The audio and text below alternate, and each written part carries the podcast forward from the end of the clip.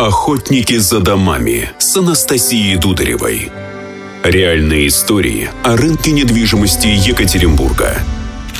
Анастасия Дударева, директор по маркетингу одного из крупнейших застройщиков Екатеринбурга «Гринвич Недвижимость». Всем привет! Екатеринбург, как бы банально это ни звучало, город контрастов. Многие считают его третьей столицей, другие называют провинциальным. Но факт остается фактом. На рынке недвижимости представлены все сегменты жилья, характерные для столицы, от стандарт-класса до элитки. Сегодня у нас в гостях Павел Боровиков, управляющий партнер агентства дорогой недвижимости «Кулиговские партнеры», брокер и профессиональный инвестор. Павел, привет. Luxury-сегмент в Екатеринбурге, он правда существует? Я бы назвал luxury. Дорогая недвижимость. Хорошо. Есть какое-то отличие, за что люди готовы платить, а иногда даже переплачивать? Конечно, люди готовы платить за определенные вещи, которые они хотят видеть в своем доме, сто процентов. Ну, допустим, вот э, если мы немножко отмотаем пленку назад на 10 лет, да, то исключительно прерогативой элитного жилого дома были на светопрозрачные входные группы, да, то есть э, не железная дверь, а полноценный алюминиевый профиль, да, э, со, со стеклом. Сейчас мы это видим во всех проектах и даже в эконом-сегменте.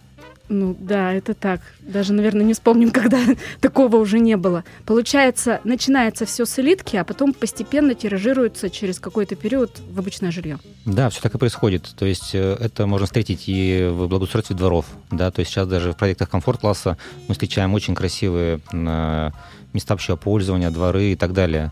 То есть, э, ну, допустим, взять, к примеру, вот такой элемент, как э, пентхаус, да, квартира на последнем этаже, э, раньше была редким дефицитом, и все хотели жить в пентхаусах, да, то есть, ну, на сегодняшний день пентхаус можно встретить и не только в элитных проектах. Можно, допустим, посмотреть в проектах комфорт плюс класса, таких как, допустим, на автовокзале Нескучный сад, или, допустим, вот у Брусники в северных кварталах, да, на Уралмаше.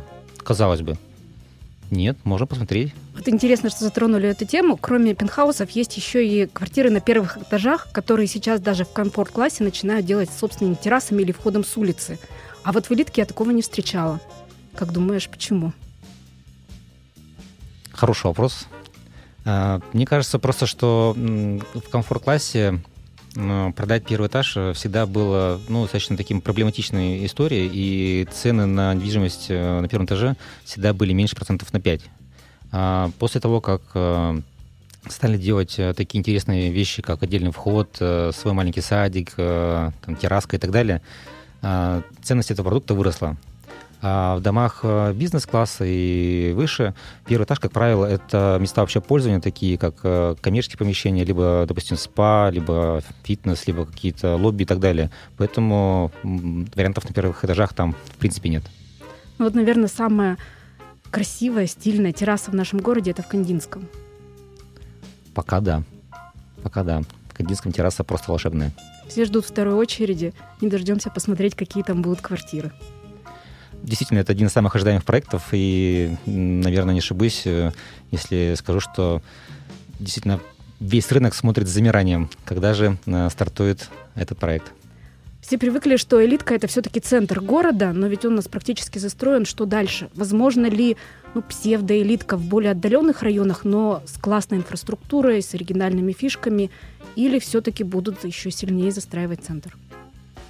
Если мы говорим про классификацию на недвижимости бизнес-класса, на элитной недвижимости, то априори элитная недвижимость возможна только в центре. То есть э, псевдоэлитка, да, наверное, возможно, но это будет проект, э, скорее всего, максимум бизнес-класса. Есть ли около города, ну, сейчас говорят в пригороде, какие-то проекты, которые относятся все-таки к более высокому классу, к бизнес, ну, или это только коттеджные поселки? Если мы говорим про загородную недвижимость, то только коттеджные поселки организованные. То есть, ну и таких проектов у нас э, в Екатеринбурге, к сожалению, по пальцам одной руки можно пересчитать. То есть там это такие проекты, э, как э, Пайн-Крик, Дубрава, Образцова. То есть их реально не очень много. Потому что спрос небольшой или же не хватает инфраструктуры? Потому что очень большие вложения необходимы на старте для того, чтобы сделать проект правильным и привлекательным потому что если мы посмотрим на проекты на комфорт-класса, эконом-класса, то кроме обещаний там мало что а, происходит. Но в элитке такого я не слышала. Обычно все, что показывается на рендерах, там прямо под цветам потом выверяется. Да, именно поэтому я говорю, что нужны очень большие инвестиции для того, чтобы все это реализовать. Екатеринбург – самый компактный город-миллионник. При этом он занимает четвертое место по стране по объемам строительства жилья. Сколько и за что вы готовы платить, каждый решает сам. Главное, что у нас в городе есть такой выбор. Охотники за домами. За домами. За домами.